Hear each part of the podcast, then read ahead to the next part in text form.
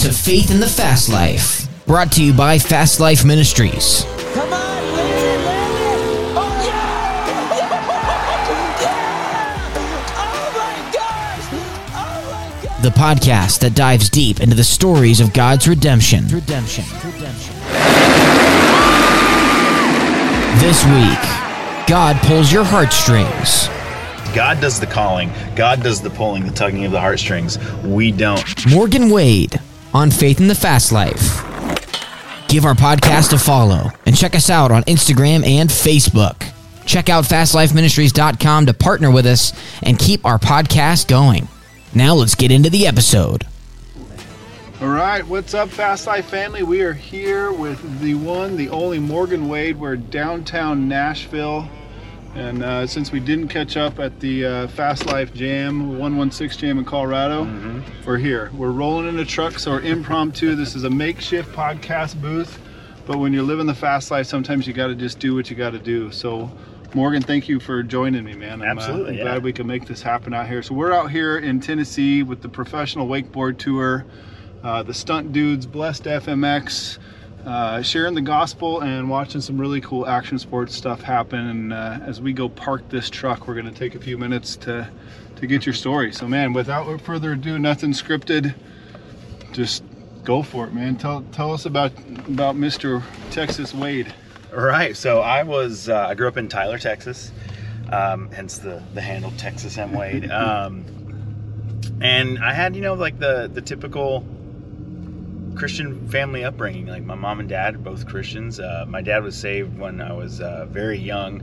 Mom was saved before uh, my oldest brother was born. I'm the youngest of three. Um, so da- it was interesting. Like my my mom was saved and was going to church, and my dad was kind of like, you know, kind of standoffish a little bit. But he decided that he would go ahead and you know read this book that his wife was into, just so that he was aware of what she was. This, this book is the Bible. This book is the Bible, Okay. the manual, so to speak, Right. and uh, ended up getting roped in himself, which is awesome. So God Yeah. decided to use that to to uh, to, to draw him near as well. And uh, so I grew up going to church, and uh, your typical like good boy scenario. You know, I never really gotten anything too crazy or bad, or never went like off the deep end of anything. I don't have a rock bottom story or anything like that. I uh, was about eight years old, and I remember vividly uh, asking my mom on the way home from town uh, what you have to do to become a Christian, and she basically kind of laid it out to me and said, "Well, and the, and you, you pray and ask forgiveness, ask Jesus into your heart, and ask Him to take control of your life because there's no way but through Him." And she kind of led me through that prayer right then, and I believe that was the moment that I was saved because I do truly believe in my heart, and I proclaimed it. Um, but as with everything else, you know. Uh, years go by and you, you don't take it very serious this that whatever um, but i was you know definitely more teenager or even beyond that even a, a bit before i kind of really realized that that uh, the gravity of it Like what that actually meant. what it actually meant Right, So eight years old, you, your mom walks you through the steps. hmm I mean, how now teenager? About how old? Like where you kind of hit you? Tell us more about how that came to be. So it- I mean, it was more of a gradual process for me. It was there wasn't like a, a specific aha moment because I grew up with it and I knew it. Uh, I'm very familiar with you know with the whole the whole idea of of being saved and and the gospel and whatnot. But it's just kind of like almost like a, a slow cook. It was like a slow cooker for me, if that if that makes sense. So you're going through the motions. Were you guys going to church every weekend and all those? Yeah. kind of Oh, things? yeah. Yeah. We, we go to church every weekend. I mean, it was like my dad was a Marine, so he'd, the alarm would go off, and sure enough, Dad would be, "Get up, get up! Time to get out of bed, hit the ground, run, run, run, get ready for church." You know, the whole the whole shebang, and, and like, uh, yeah. Um, but I guess I just over time came to the realization that you know I I for a long time just did what I want to do, you know, which was not nothing like dramatic or like bad, so to speak, but at the same time, it was uh, selfish, and I'm still guilty of that. We all do that Oh, still, obviously, short, right? but we all fall short every single day. Um, and but there there's just a point where I just kind of came to realize, you know, obviously it's not me that does this. It's God that did this for me. God did this for us. And all I have to do is essentially relax and rest in that knowledge and and know that there is no way but through him.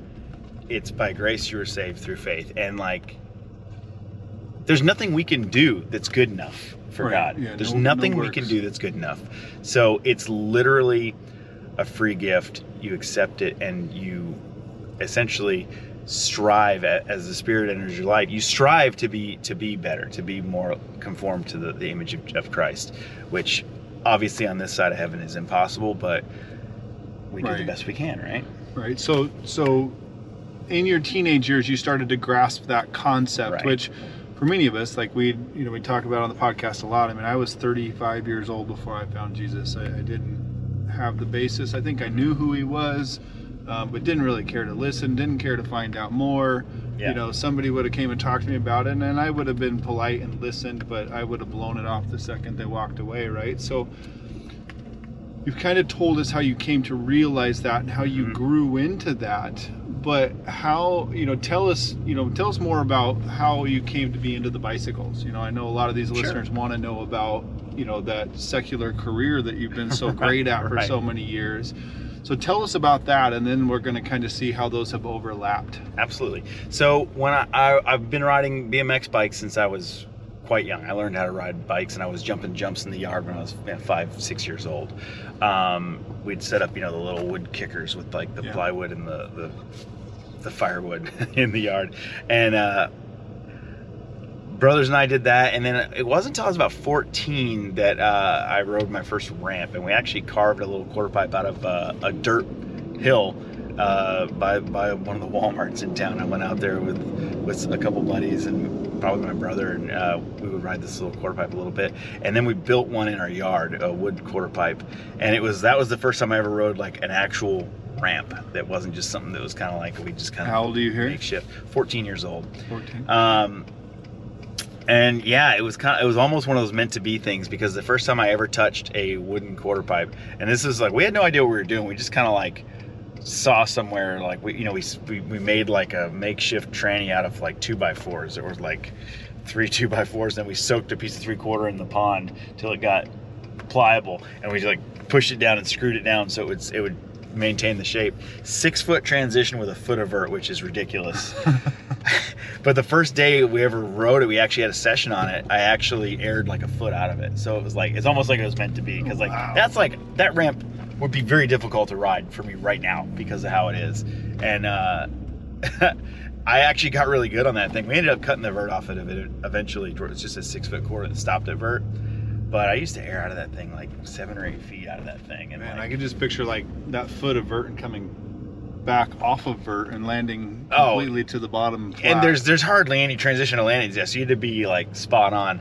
And uh, they built the first public free skate park in Texas was built in Tyler, Texas, the town I lived in, or I still live in. But um, that was built in '98.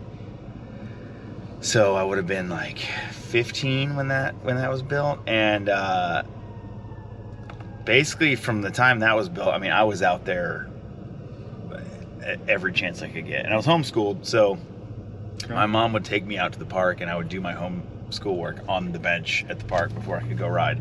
But from the time I, I could actually get out there like easily myself, like I was out there as much as I possibly could be. I mean, seven, eight, ten hours a day sometimes, depending. So I spent a lot of time on the bike, and uh, got pretty good at it pretty fast. And that kind of progressed into, oh well, let's go to Dallas and ride the skate parks in Dallas, Eisenberg's or, or uh, Grand Prairie Extreme GPX, which is now Alliance Skate Park. Um, they had like the X Trials there in I think 2001 ish, somewhere in there. And then I started going to actual like local contests, doing well in those, and then outside of that, going to like bigger uh, amateur slash professional contests. And So is this like 17, progressed. 18 years old? yeah, yeah, it would have been like well, probably 16, 17 ish. So yeah, somewhere in there. So it was like 2001. So I mean, literally like two years after you hit your first homemade quarter pipe with a foot of vert on it, Yeah, and yeah, now so that was that- competing. yeah, that So was there's some natural ability that came along. Yeah, yeah, it, it, it, it definitely progressed quite quickly. So I'd say probably within three years, I was uh, started riding professional competitions. So with this, you know, you're talking 14, you kind of really start riding and hitting those first ramps. Mm-hmm. 16, starting to compete and going up to the skate parks in Dallas. At the same time, these teenage years is when you're recognizing, you know, what it means to truly surrender yourself to Christ. Mm-hmm. How did those two things coincide? Like, did the pressures of the sport, or was there any pressure of the sport at that time? Was it just fun, so you competed and you did well? Or was there struggles that came along with the competing at that point? Uh, it was honestly, it was just fun for me at that point in time. Um, it still is. I mean, I still, I still enjoy it. I, the, the day that it becomes not fun is that's the day when I probably think about hanging it up. And it's still, Right. it's still a lot of fun. So I'm still gonna keep keep going at it. But um, I would say, I mean, you know, I've never been um, very, I've never really cared what other people think, like opinions and stuff. So it's never, I've never been like swayed too hard by the peers in the sport. And obviously, the sport is uh, there's not a lot of guys that uh, are believers in the sport. There are quite a few, but it's you know vastly outnumbered by Yeah. by um, the, the, so it's I've never really had an issue with being like uh, I guess tugged away or pulled away from from my core beliefs, I should say. Um, but that being said, I've I've always been fairly um, confident in who I am, like and and and secure. Um, Right. So it's never really been. That's never really been very difficult for me. Now, obviously, there are. Everyone deals with with temptations and and you you know that that type of stuff, and that's that's just ongoing for everyone every day. But um, it boils down to essentially selfishness, what, what I want to do when I want to do it, that type of stuff. right. But um, for the most part, you have all that that span where I just kind of doing what I want to do and very in uh, what it, I guess immersed in BMX in doing what I want to do as far as that goes, and that's I think why I got so good at it so fast. But at the same time, coming out the other side of that. Uh, and realizing what it means to be a Christian and the influences that you can have positively on your peers and the people around you uh, is when I started realizing that I actually had a platform. It kind of it coincides around the same spot because I was in all the BMX magazines and I'm going on like all the big road trips, the videos and stuff, props, road fools, all that type of stuff. And I've always been more. Um, I like I like these events that that we that you guys do because you're very bold and very just like here's the gospel. I, I love that that boldness. But I've also the way I've always approached that is living amongst your peers. They get to know you for who you are and there's if there's something different about you when they're going through a hard time, they want to know what's different Right. Yeah, and that's so because I, go that- through the same hard the hard times that everyone else goes Yeah, through. Like there's absolutely. no difference, you know, like as far as that's concerned. Um, so it's kind of like uh, you know when when Jesus cast out the demons into the swine and and like the the man that was possessed like wanted to follow Jesus. He said, "No, go back and live." That's technically the first missionary right there. right. Because Jesus said, "Go back You where you live, and people will see the difference in you. The people that know you will see the difference." So that's kind of like always been my attitude towards that. If someone wants to talk about it, I, I'm always down to talk about my my faith, um, and I know what I believe and why I believe it, and I have no problem talking about it.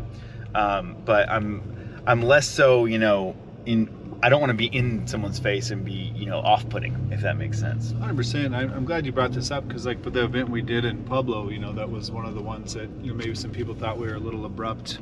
I heard rumors of that we were abrupt, Mhm. which I thought was interesting because it was really you guys as the stunt dudes were the only ones saying anything about the gospel, Right. which was a lot more testimony sharing. What I like to do, like, I, I'm with you, like building the relationship with others and and just coinciding. Like I'm not here to condemn anybody, and, and, and as Christians we shouldn't be. And I think that happens a lot in the church world sometimes. Mm-hmm. You know, I can remember using the term Bible thumping goody goodies because, you know, when I was amidst my addiction in the darkness, you know, I was judged by the church. I was judged by people, and I think we can still have that problem now. And I like to say it's it's not that.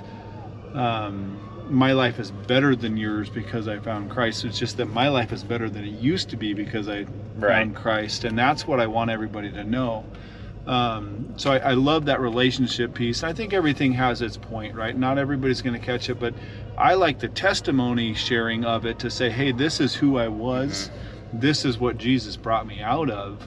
And I want you to know about it because then, if you have a question, Yeah. you know you're maybe you're open to ask but i, I love that that was kind of your ministry was just being alongside those guys and, and Right. i love that you're able to basically continue to toe the line and, and you follow your core values and biblical principles and Right. And and the the thing that I've always been cognizant of is I'm not ashamed to talk about it if it comes up.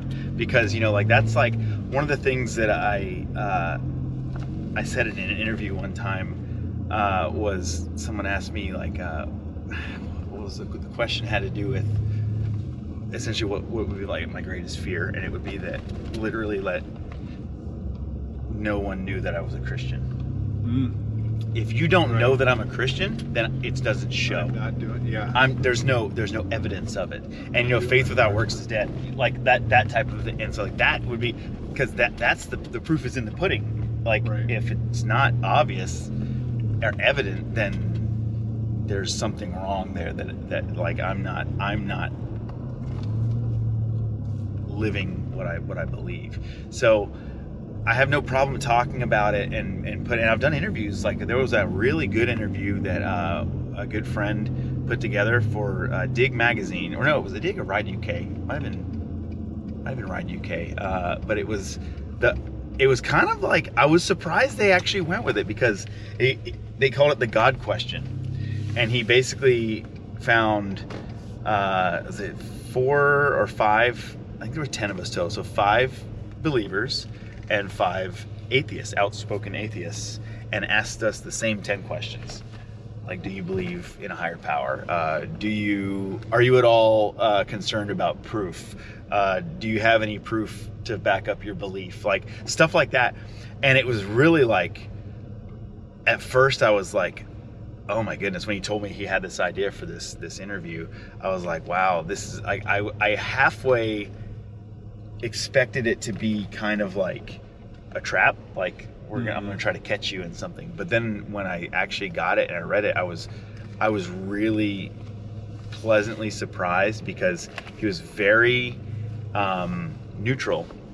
Because i know where he stands the guy who put the article i know where he stands on, on the situation.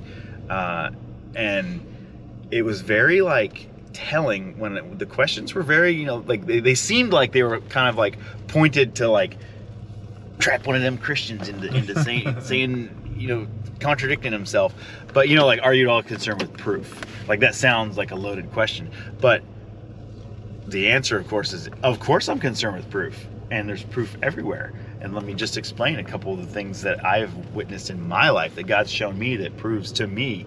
And it might not be for everyone else because god does the calling god does the pulling the tugging of the heartstrings. We don't. And that was getting a little bit off on a tangent here but that was something that also i realized is i don't have to save anybody. God saves people. All i have to do is be prepared to give an answer for why i have the joy that's in my heart. Right. And when I kind of realized that, I was like, oh, you mean like I literally don't have to do the work? I just have to tell what happened to me. Right. And it's like, it, it's almost like relaxing at that point. You can almost like be like, oh, I can relax. Because it's not my job to save people, it's God. God does that. But if we can present something to someone that God can use for that in their life, then that's awesome. And whether it's the angle that I'm coming at, where it's like, okay, I'm just gonna live and be me around the people that I know, or whether it's, hey guys, here's the gospel. This is it. This is what Jesus did for us. Watch us do tricks. Like you know, like they're they're two different ends, different sides of the coin, but they're both very useful. God can use anything, is what it amounts to. Even the hellfire and brimstone guy in the street corner. I've always been kind of like, Right. That- when I that's- when I like the that to that me that's kind of little cringy. bit. I'm like, guy, like But you're going to hell if you. right? But if there's somebody that walks by and goes, I'm going to hell. Wait a minute, maybe I should look at this. You know, but guy can use it. And Guy- that and that's the thing, right? They, the the I, I shut the car off and then it just got really hot all of a sudden. We're But good. the uh, you know the the leave the 99, right? Uh, one person. Mhm. So like if that guy on the street corner reaches one person and one person questions and says, "I wonder if." But Yeah. as we get further in time, like I, I love, I, I like the approach. I like the relationship. But I heard said once, um, Pastor Joaquin Molina spoke at a, a men's conference, and he talked about um, making Christian life so attractive to everybody around you that there's never a question of which way they want to go. And I think he was more referring to his kids. Mhm. But if you, the way you present yourself, the way you live your life, the happiness that's in you because the Holy Spirit's in you, because you're walking with Jesus, you don't necessarily have to tell everybody that that I am. I have a tendency to want to tell everybody because I'm so excited about where I was, Right. you know, 8 years ago versus where I am now.